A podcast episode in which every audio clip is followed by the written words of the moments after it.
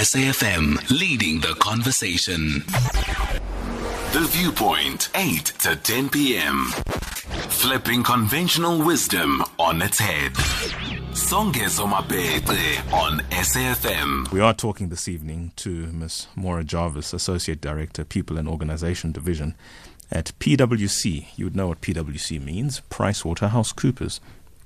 Work preference studies that they have since issued earlier in March. The report provides an overview of what young people are looking for from prospective employers. The survey includes 12 focus areas, which, among them, can affect the decisions of job seekers when making their final selections among potential employers. If you like, it is when beggars become choosers. Beggars only in the context, well, you still want the job, now you are exercising a few options, as it were. Said tongue in cheek, I don't at all mean to disrespect any employment seeking person. Good evening, Miss Jarvis. How are you? Thank you, and thanks for the opportunity to chat to you. Appreciate your being here. Let's talk first of all about the study, the terms of reference, and what PwC was looking to establish on the other side of the work that it started.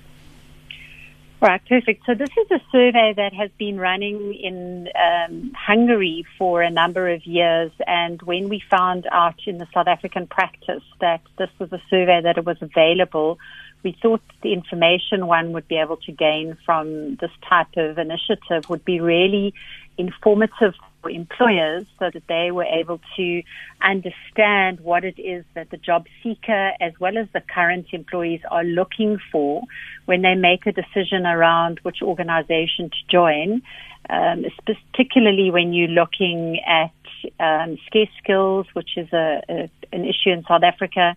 Um, how do you become that employer of choice when people for example, have a myriad of options to choose from. And also, not only that, but also how do you make sure that you are going to have a motivated and engaged workforce, for the people who are currently working with you. So the terms of reference were really around trying to understand what those preferences are and what drives people's decisions to either join organization A or organizational B. I mean, of course, when we talk about preferences, it assumes there are a couple of options on the table, and then it's just a question of finding personal similarity or characteristics that resonate with the individual in opting for a particular organization. How much of those preferences in the course of the study were live accounts of people in terms of their actual experiences I'm asking this question because I know the job market is somewhat very strained given the fact that many employers are not in a position to hire as much as they would, if at all. And in some mm. instances, which is terrible, of course, they've had to offload employees. That mm. makes the task of being a job seeker that much more arduous. Now, mm. would the responses have come from people who are in employment or people who are seeking employment? So it was a it was a cross section. The survey was open to anybody who wanted to complete it. So we had people completing the survey that were working full time. We had people that were currently still studying in higher education and in vocational um, settings, and we had people that completed the survey that were not working either, as well as people who were working part time. So it was quite a cross section of the population that actually completed the survey. Uh, but obviously, the highest majority of those did fall in the category of people who were currently working. Okay, let's let's get to the meat of this. The terms of reference you just sort of touched on. What were the key areas that were the focus on? What are the questions? And more importantly, what were the results? So, an overview of this report before we really get into the nitty gritties. Sure. So the survey looked at 12 main focus areas, um, and it looked at things like um, career opportunities. It explored the company culture, how, how important was that for people, the reputation of the company, so that would be the external brand of the organization, what um, the everyday work would look like in that environment whether the organization offered the opportunity for people to work uh, abroad or to have experience or attend conferences and workshops um, overseas, looking at benefits, looking at pay, also having a look at what uh, the people were like that worked in the organization, then that's from a leadership perspective as well as from the peers that you would interact with. It looked at the amount of professional development and personal development that the employer is offering, the physical work environment, which, you know, that has changed quite considerably over the last period of time, um, looking at transparency within the business and transparency around a lot of the business processes. And then the final one was to look at what was the organization's view on, on work and life balance. So those, those were the 12 elements that we focused on. And then what the survey did is it asked participants a number of questions um, regarding those 12 elements. And then because it was a preference survey, it mm-hmm. actually asked people to rank those in, in order of importance to them. So you may have chosen five of those as being your top five factors that you felt would drive your decision. Mm-hmm. But then it was also asking people to put it in a ranking order. Um, so that then you can get to, to see what what people are willing to trade off in order to you know have benefit A. So I may have chosen, you know, sort of example pay and bonuses and career development, etc. But I think where the real value comes in is not just saying well, how important, you know, is it important to you?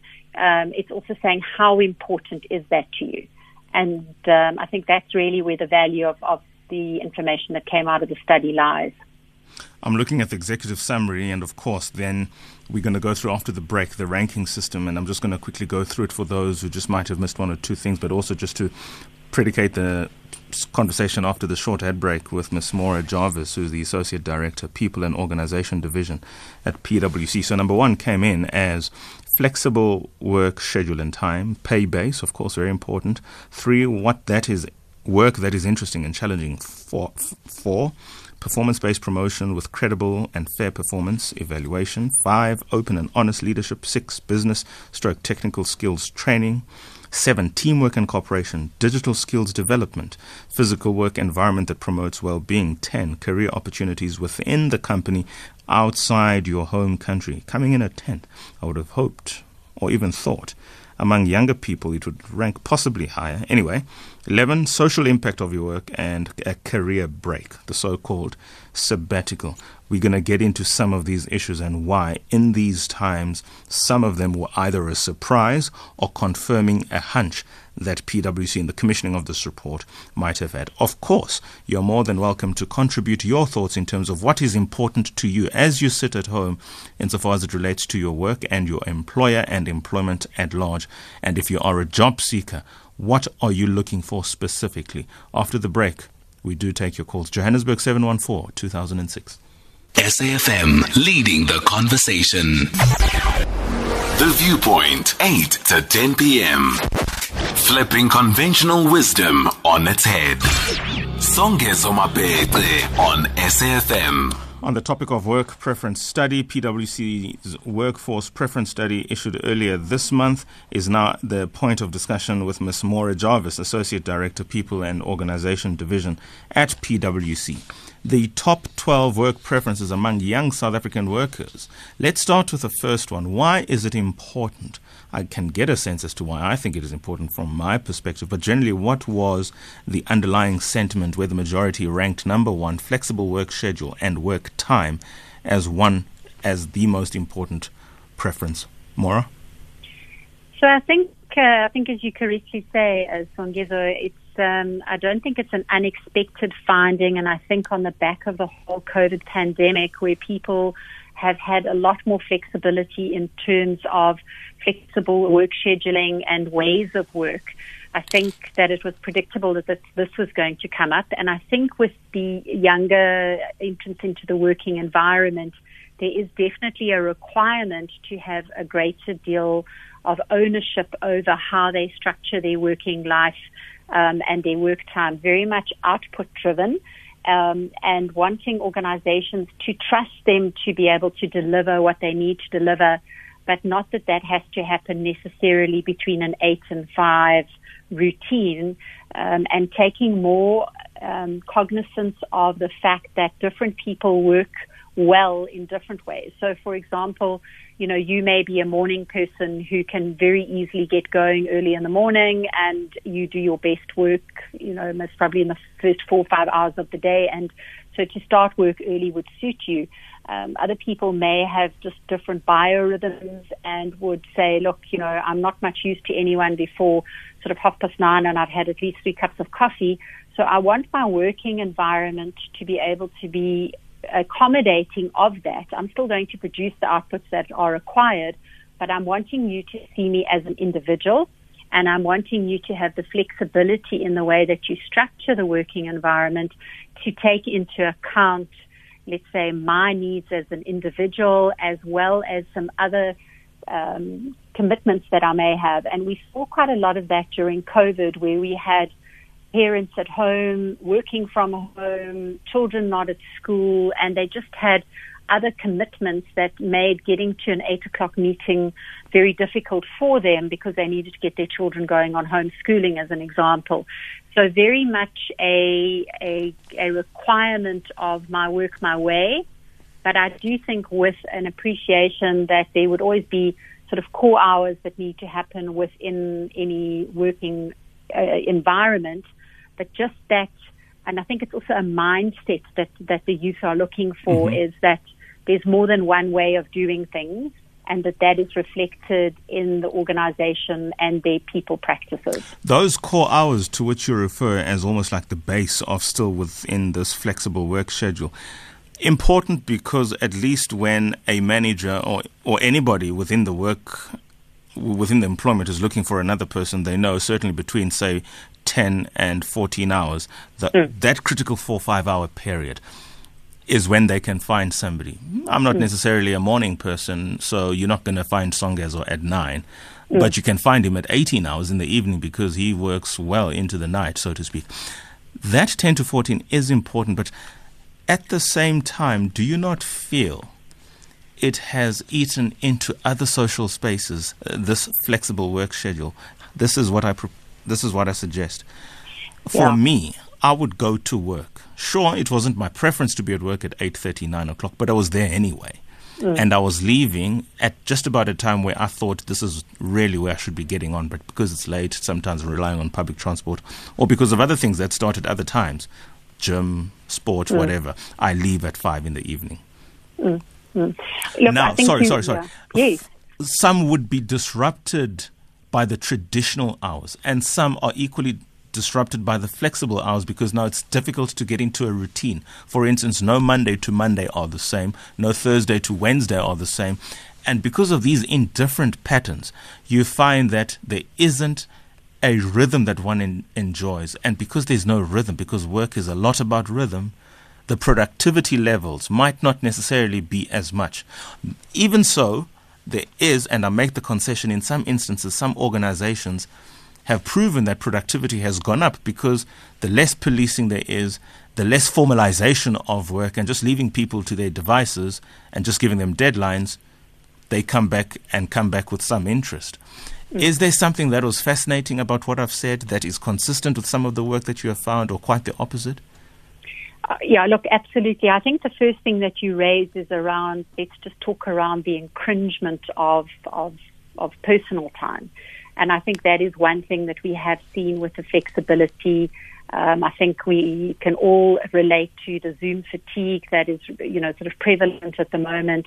And I think that um, what we did see um, through the study is that there are there is a need to have clear boundaries in place from an organizational perspective. So when you're going to have flexible working practices, I think that there have to be some rules of engagement around where and when you can reach out and you can't reach out. So, for example, if you are you somebody who works later in the day, there need to be some rules of engagement that if you're somebody who likes to work until 10 or 11 o'clock at night, it can't be an expectation that if you send me an urgent email that there's any expectation that I'm going to respond to you at that time. So I think there are rules of engagement that need to be put in place by the organization around what's acceptable and what's not acceptable so that we do we do um, recognize and acknowledge boundaries and the fact that people do need an on and off time. So I think in terms of what you've raised, that I think that's one that's one very um, important component of that. When you talk about leaving people to their own devices, I think a lot of leadership struggle with that because it's almost if I can't see you, are you actually going to be working? And mm. I hmm. think what we saw coming out of the survey is that you know, trust and transparency is a, is a huge requirement from the youth in terms of the people that they work for and organizations that they work for. So if you look at global trends at the moment, and if you have a look that in Europe, in Spain at the moment, for example, they're trialing a four day work week. Now, you know, that might sound like a ludicrous concept if you're coming from a very traditional mindset. Mm-hmm. But, you know, if I were to put that question to you and say, if I asked you to work for four days of the week, but to really put your head down and go for it, and that meant you could have a three day weekend, but I still expect you to deliver exactly the same deliverables. Um, I mean, maybe just to put the question back at you, how would that resonate with you as somebody who was applying for a job. An organization said to you, you can work a four day work week. These are the deliverables, mm. but we're going to trust you yeah. To deliver what you need to deliver. It and would absolutely work because, I mean, as an individual who has a lot of business and family responsibility that often takes me out of the province to the Eastern Cape, I would thoroughly welcome that because it means I could do my work and do my radio in the evenings. And I know, for instance, at the end of my shift on a Thursday, I'm free then to start attending to family business outside the province. It would work for Songezo. Absolutely. And I don't know, of course, what the perspective of the employer in that sense would be and what their preferences would be. But the mere suggestion for me would be an absolute winner. Mm. So now imagine you've got two job offers on the table, and one is offering you that flexibility, and the other one is offering you a standard Monday to Friday, 8 to 5. Boring. Um, Yes, and and so I think the other thing is that what it tells you is that when an organization is open-minded and is looking at new ways of working and new practices, I can guarantee you that that's not the only thing they're open-minded about. They're going to have a very different culture. They're going to have a different approach to how they work rewards. So that openness and that inclusivity and that moving with the times is going to be something that you're going to find in all of their practices. So it mm. makes that company so attractive to join um, because there's a wow factor for mm. you. Um, and and there may be people in that organization, Songezo, who say, "Look, that doesn't work for me. I, you know, I'm not good with that. I would never get through what I need to do. So I think where the flexibility comes in is to say, well, then that's fine. If what works for Maura is that she needs to do a Monday to Friday, 8 to 5, because she wants to clock for off on Friday at hospice for, and she doesn't want to think about the office again until she clocks in again on Monday morning, then the organization has the flexibility to be able to absorb that and to, to move with that. So it's talking a lot more around an agile process of mm. dealing with your people. And I mean, if you look at the world around us at the moment and just look at how things are changing, you know, from day to day, from week to week, you know, to have employment practices that are absolutely rigid and, you know, stuck in tradition of what worked 20 years ago, um, I think is short sighted and it certainly is not going to make you an employer of choice are looking at, you know, multiple job offers. Here's what surprised me coming in at 10th the borderless workforce. I mean, I, I don't speak mm. for anybody else, but if you had asked me, your organization can also take you to go and work outside the country, not necessarily for an indefinite period of time, but every now and then you are guaranteed to spend two weeks outside the country. That is something that would have appealed to me because, in many respects, it would have lent itself to the cultural evolution I would go through and just mm. picking up skills, not necessarily because I'm doing something active, but by simply being in a different environment, you pick up a lot of other things, even mm. nuanced things in different context mm. than one would by simply going to the same workplace. Why would that have come through at the bottom, more specifically when you're engaging young South Africans on this? So, Songezo, you must be under 30 then, I take it, because um, what the survey showed was that there is a much higher preference for people under the age of 30 to to be seeking that international mobility um, and a lot more open to to actually physically going to work in another location.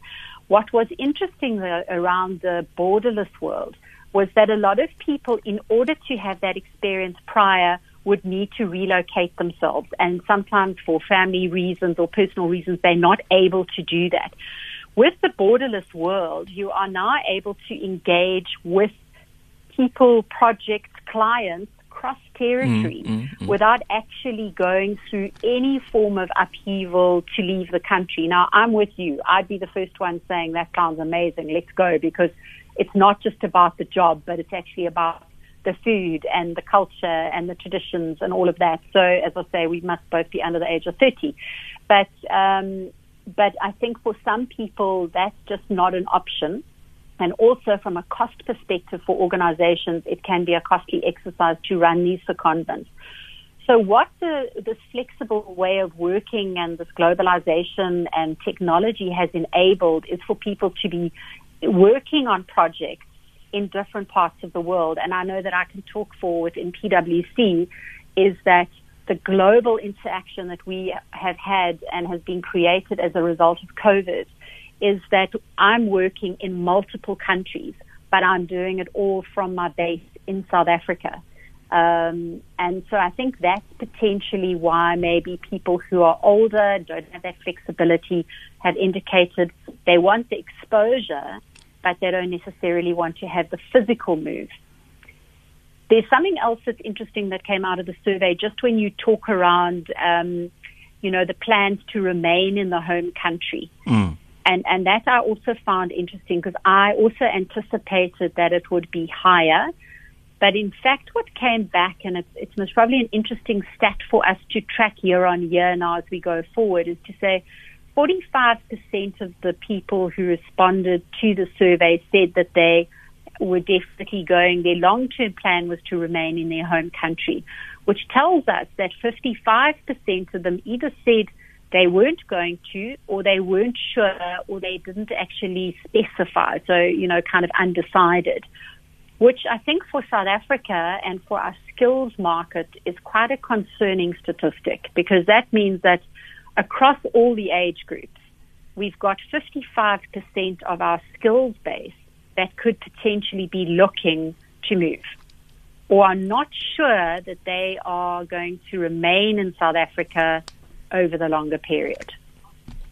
Yeah, and that's probably an indication of some of the systemic challenges that the country is Correct. facing, but let's not get into that. No. For those who wish to engage the study and can find it, and to the extent that this is an ongoing research or project, how else can people engage this? Because the segment, of course, is limited on time. Yes, sure. So it is on the PwC website. You can find it under www.pwc.co.za, and it is it will be under our latest insights, which should be on the landing page, as well as under the people and organization um, tab on, on the website. So the full report is available there for people to download. And of course, um, if there's anybody who would like to reach out um, and have any more detailed discussions, my, my contact details will be um, on the website. And I think also the, you know, maybe just to talk around, this is an ongoing study that we mm-hmm. will be running every year. It's also running across the whole of um, EMEA. So it ran over the whole of EMEA and next year it will go fully global. So it's also been interesting to look at how South Africa and what the preferences have been in South Africa and what the preferences are across the EMEA region. Um, and I think there we haven't seen a huge difference in terms of what South African employees and future employees are looking for in their working environment versus what the, you know the EMEA type employees are looking for. So we, there's very close alignment there um, in terms of, of you know what actually motivates people to to choose an organisation to work in. Fantastic. Let's leave it there. Thank you so much for your time, then, Ms. Maura Jarvis, Associate Director, People and Organisation Division at PwC.